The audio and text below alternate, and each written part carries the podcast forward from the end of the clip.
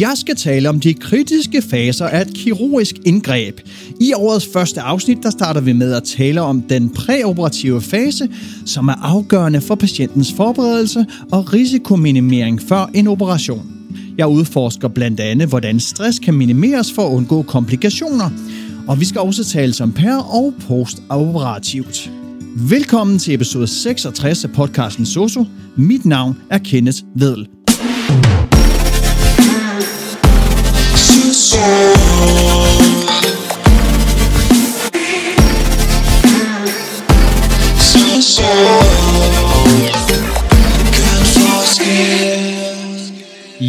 er tilbage med et nyt afsnit efter at afs- efter, jamen simpelthen efter at afslutte min fjerde skoleperiode, som omfattede tre eksamener. Det var naturfag, farmakologi og så engelsk, og så lige et afsluttende projekt. I dagens episode så vil jeg snakke om, hvordan man minimerer stress, vælger den rigtige anestesi og sikrer effektivt postoperativ pleje for at fremme patientens sikkerhed og hurtig healing selvfølgelig. Vi dykker ned i sundhedspersonalets nøgleroller og udforsker, hvorfor hver fase i operationsprocessen er vital for operationens succes. Lad os komme i gang. Præoperativt. Præ betyder før. Den præoperative periode den strækker sig fra indlæggelsestidspunktet til patienten køres til operation, og ved ambulans operation så starter fasen i eget hjem. Formålet med den præoperative fase det er at forberede patienten til operationen og at indsamle så mange observationer og data, at risikoen for komplikationer bliver så lille som muligt. Det handler altså om at minimere stress. Altså i et operativt forløb er det afgørende at minimere stress for at reducere risikoen for komplikationer. Det er vigtigt, at patienten forstår og accepterer den planlagte behandling, hvilket er et krav fra Sundhedsstyrelsen. Sundhedspersonalet har ansvaret for at sikre, at patienten, ja både patienten og eventuelle pårørende, er grundigt informeret om hele operationsforløbet. Desuden så øger smerter fysisk stress ved at sætte kroppen i alarmberedskab, så det er vigtigt at lokalisere smertens kilde. Anvendelse af smertestillende medicin som en del af præmedicinen, jamen det kan hjælpe med at dæmpe stressreaktionerne hos patienten. Observationer det bestemmer patientens tilstand. Ved dårlig tilstand så øges antallet af frekvensen af observationer, altså Early Warning Score, EWS, så det kombinerer disse observationer for et fuldt overblik. Og øh, små uregelmæssigheder, jamen det kan samlet være lige så alvorlige som større enkelte problemer. Så er der lidt om respirationen. For saturationen den måler ildbindinger til hemoglobin. En værdi under 92% det øger operationsrisiko. Respirationsfrekvens og dybde er vigtigt for at overvåge. Det er simpelthen bare vigtigt at få, få styr på de ting her, og så overvåge dem. Og så også, er der også noget omkring makeup, jamen det skal fjernes før operationen, så man har mulighed for at opdage cyanose. Nedsat vejrtrækning det øger blodets koldioxidniveau og sænker ilt- og pH-værdier, hvilket kan forværres af narkosen. Blodkredsløbet det måles for at vurdere risikoen for choknyre, ved værdier under 80-50, det er altså lige grænsen. Kredsløbs- og INR-blodprøver de tjekkes for risiko for blødninger og tromper, og øh, nedsat venøs kredsløb det forårsager ødemer og smerter i underbenene. Nedsat arterielt kredsløb det fører til tynde ben og smerter ved vandret position. Så har vi lidt omkring immunforsvaret. En øh, forhøjelse af temperaturen det tyder på, at patienten enten har en inflammation eller en infektion. Patienten kan være allergisk over for medicin, det kan fx være penicillin, det kan være plaster eller jod. Og det kan resultere i blodtryksfald og eventuelt anafylaktisk chok, og derfor er det vigtigt at notere det inden selve operationen. Når vi snakker ødemer og tromper, så kan vi se, at hvis der er lav koncentration af plasmaproteinet albumin i blodet, så bliver det kolloidosmotiske tryk nedsat, og så kommer der ødemer. Ødemerne vil, ja, de vil følge tyndekraften, således at patienten har ødemer på den del af kroppen, der vender nedad, når han ligger ned. Og det kaldes for DEK, deglivet ødemer. Forebyggelse af tromper og embolier, det sker ved injektion af heparinpræparater som nedsætter koagulationen, samt ved brug af kompressionsstrømper, som mindsker staser i venerne i benene. Hudelasticiteten det indikerer kroppens væskemængde.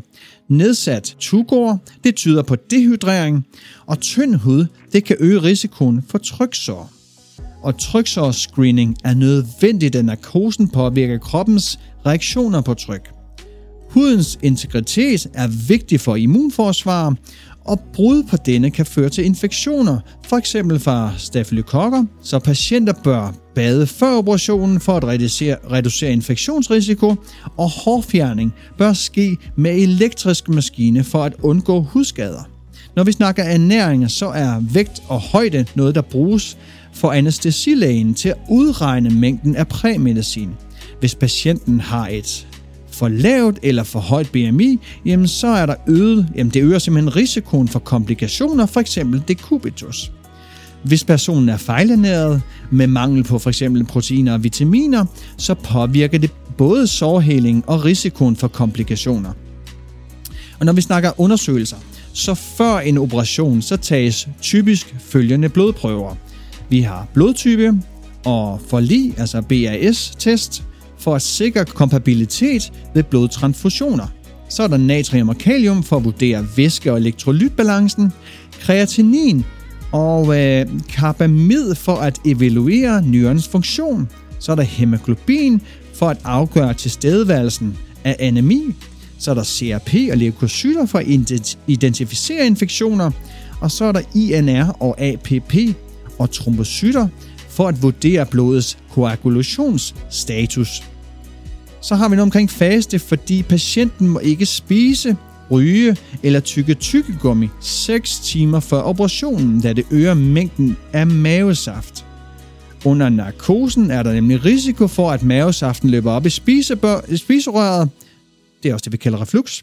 Og syren, den, øh, den generer slimhinden i spiserøret, og i værste fald ender mavesaltene, eller mavesaften, i luftvejen så der opstår en aspirationspneumoni.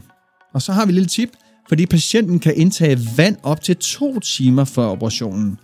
Manglende ernæring og faste før operationen kan påvirke patientens stofskifte efterfølgende, herunder øget risiko for insulinresistens og nedsat restitution. Nogle afdelinger det tilbyder en kulhydratrig drik to timer før operationen, hvilket absorberes hurtigt, reducerer tørst og ubehag efter operationen og mindsker risikoen for stressrelateret insulinresistens. Så for at undgå en fyldt blære under operationen, så skal patienten lade vande inden den præoperative fase.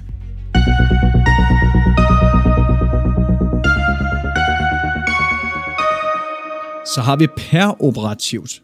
Per, jamen det betyder gennem og henviser her til forløbet under operationen, og øh, den peroperative periode, det dækker tiden, hvor patienten er på øh, operationsgangen, det vil sige fra bedøvelsen til afslutningen på operationen. Operationen den foretages i bedøvelse, anæstesi. Afhængigt af indgrebets art, så kan der være tale om fuld bedøvelse, altså universel anæstesi, hvor patienten er uden bevidsthed. Der er lokal bedøvelse af for eksempel en arm, hvor patienten er ved fuld bevidsthed, men er smertefri og følelsesløs i den del af kroppen, som bliver opereret. Så er der rygmarvbedøvelse, epidural eller spinal anestesi, anestesi, hvor patienten ikke kan føle sanseindtryk eller smerter fra de nerver, som er bedøvet i rygmarven, det vil sige, at patienten er ved fuld bevidsthed. Så har vi noget omkring præmedicin. Inden operationen så får patienten præmedicin som indledning til anestesi, og det er anestesilægen, der har ordineret medicinen, som består af beroligende og eller smertestillende medicin. Og formålet det er at mindske stressreaktionen og sikre en let overgang til bedøvelsen. Når patienten er rolig og afslappet, så virker narkosen bare bedre. Og et lille tip. Øh, heparin hæmmer koagulationsprocessen og bruges til at mindske risikoen for tromper, embolier efter en operation.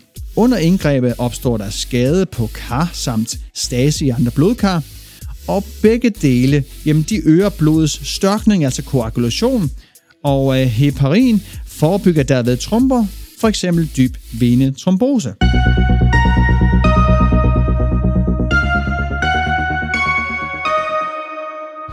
Så har vi postoperativt. Den postoperative periode den begynder, når patienten kommer tilbage fra operationen og varer indtil restitutionen. Patienten kommer typisk først til en opvågningsafdeling for hyppige observationer, som bliver færre, når værdierne stabiliseres. Ved enkelte indgreb, jamen så transporteres patienten direkte til den kirurgiske afdeling, og øh, denne fase har til formål at reducere stressreaktionen, forebygge komplikationer og hjælpe patienten med at genvinde sit tidligere funktionsniveau. Så vi har nogle omkring stressreaktioner, fordi alle kirurgiske indgreb de udløser en stressreaktion. Da kroppen reagerer på operationen som på en skade på kroppen, ikke? så stressreaktionen er derfor en naturlig reaktion på en unaturlig situation. Problemet det er, at reaktionen øger risikoen for komplikationer under og efter operationen, og jo større det her indgreb, jamen desto kraftigere reaktion. Når vi ser på hormonerne, kan vi se, at under stress frigives hormonerne, der påvirker kroppens funktioner. ADH og øh, aldosteron det hjælper kroppen med at holde på vandet og undgå, at blodtrykket bliver for lavt, men det kan føre til hævelse, altså også ødemer. Så er den der aldosteron, øh, det får kroppen til at fjerne mere kalium, hvilket kan påvirke hjertet, især hvis kaliumniveauet det bliver for lavt. Adrenalin og noradrenalin det øger hjertet og åndedrætsfrekvensen samt blodtrykket for at sikre, at ilt bliver fordelt bedre i kroppen under stress. Og så har vi kortisol, som øger midlertidigt antallet af hvide blodlemmer og sukker i blodet. Men vedvarende stress kan svække immunforsvar og gøre heling langsommere. Når vi snakker om nervesystemet, kan vi se, at det sympatiske nervesystem det udvider bronkierne, det øger hjertefrekvensen, og så omdanner glykogen, glykogen til glukose i leveren. Derved er kroppen i stand til bedre at klare ek- øh, ekstreme tilstande og situationer. Fordøjelsen bliver nedsat på grund af mindre produktion af spyt og buspyt, og tarmens peristaltik bliver nedsat, hvilket øger risikoen for obstipation. Så når vi ser på stofskiftet, kan vi se, at stressreaktionen den, det øger stofskiftet, så cellerne får mere oxygen og glukose, hvilket giver mere energi. Kortisol det omdanner glykogen til glukose og frigiver fedtsyre og proteiner, hvilket nedbryder kroppens næringsstoflager og gør det sværere for patienten at komme sig. Under og efter operationen, så kan cellerne blive midlertidigt resistente over for insulin, hvilket fører til højere blodsukker og øget produktion af kortisol. Og øh, der sker øh, øget nedbrydning af kroppens protein, hvilket svækker patienten. Det påvirker genoptræning, og det sænker sårhælingen. Og så er der protein, der tabes gennem urinen, hvilket kan måles ved tab af nitrogen.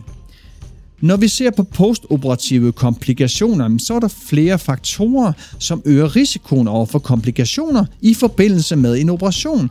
Og det er for eksempel usund livsstil, for eksempel rygning, overvægt og inaktivitet. Det kan være sygdomme, for eksempel diabetes, nedsat lunge- eller hjertefunktion. Så kan det være nedsat immunforsvar. Det kan være en dårlig ernæringstilstand, væske- og elektrolytforstyrrelser. Det kan også være en høj alder. Det kan være stress, Derfor er det vigtigt, at du er opmærksom på de her overstående faktorer, jeg lige har nævnt, især når du observerer i den postoperative fase. Når vi snakker komplikationer efter operation og deres årsager, så kan det blandt andet være lungebetændelse, pneumoni, altså anestesi og smertestillende opioider, det nedsætter femmerhårenes aktivitet, hvilket gør det lettere for mikroorganismer at skabe infektioner i bronkierne. Så er der urinvejsinfektion, cystitis, jamen øh, anvendelse af kateter, øh, kan tillade de her bakterier som E. coli at bevæge sig op til urinblæren og skabe infektion. Så er der DVT, dyb venetrombose og lungeemboli. Jamen altså manglende muskelpumpefunktion i benene under operationen, det kan føre til dannelsen af blodpropper, altså DVT, og disse propper de kan løsrive sig og forårsage lungeemboli.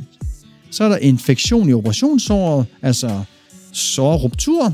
Altså bakterier kan inficere operationssåret og forhindre den her sårheling. Og blødninger og hematomer kan også forværre sårhelingen. Så er der obstipation, fordi narkosen og smertestillende opioider de hæmmer tarmperistaltikken, og det kan føre til hård afføring og vanskeliggøre, simpelthen vanskeliggøre at komme af med afføring. I den postoperative periode efter operationen, så er der fokus på at reducere stress og forebygge komplikationer for at hjælpe patienten tilbage til tidligere funktionsniveau. Det er meget vigtigt.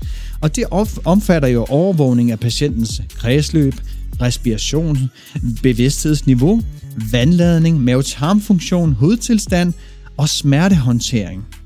Blodtab under en operation, jamen det kan forårsage hypovolemi og kredsløbschok, hvilket kræver nøje overvågning af blodtryk og puls.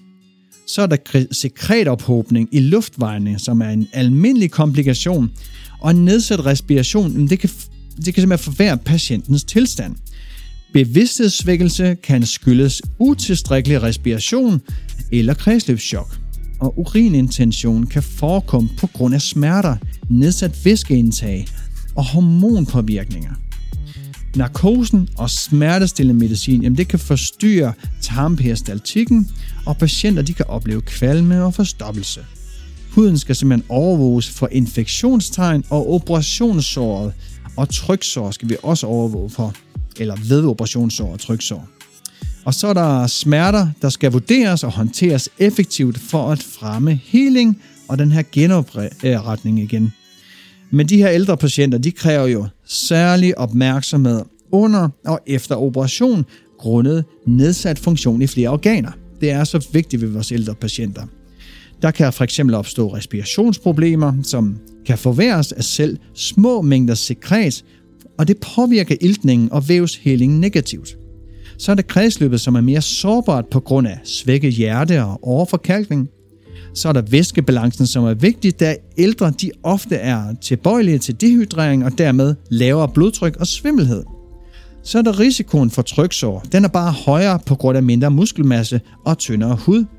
Og så er der lever- og nyrefunktionen, der typisk er nedsat, hvilket påvirker nedbrydning og udskillelse af medicin – og så det her delirium. Det kan forekomme, specielt hos patienter over 65 år efter en operation, som en øh, hoftenær fraktur. Øhm, og det er bare kendetegnet ved mental forvirring og forstyrrelser i hukommelsen og opmærksomhed.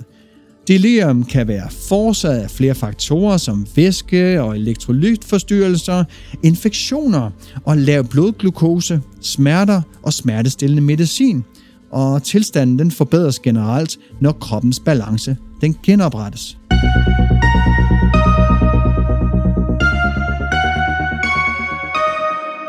Det var alt om præ, per og postoperativt.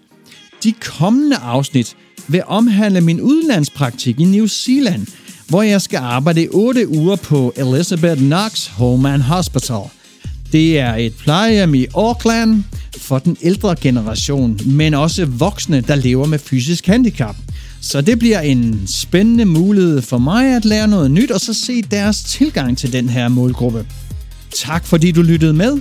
Du kan finde mig på det sociale medie LinkedIn, og har du nogle spørgsmål, forslag til emner eller andet, er du velkommen til at sende mig en mail på sososnabelag.positivlivsstil.dk. Du kan se links i show notes, og så ses vi bare derude, hvor vi ønsker at gøre en forskel. So,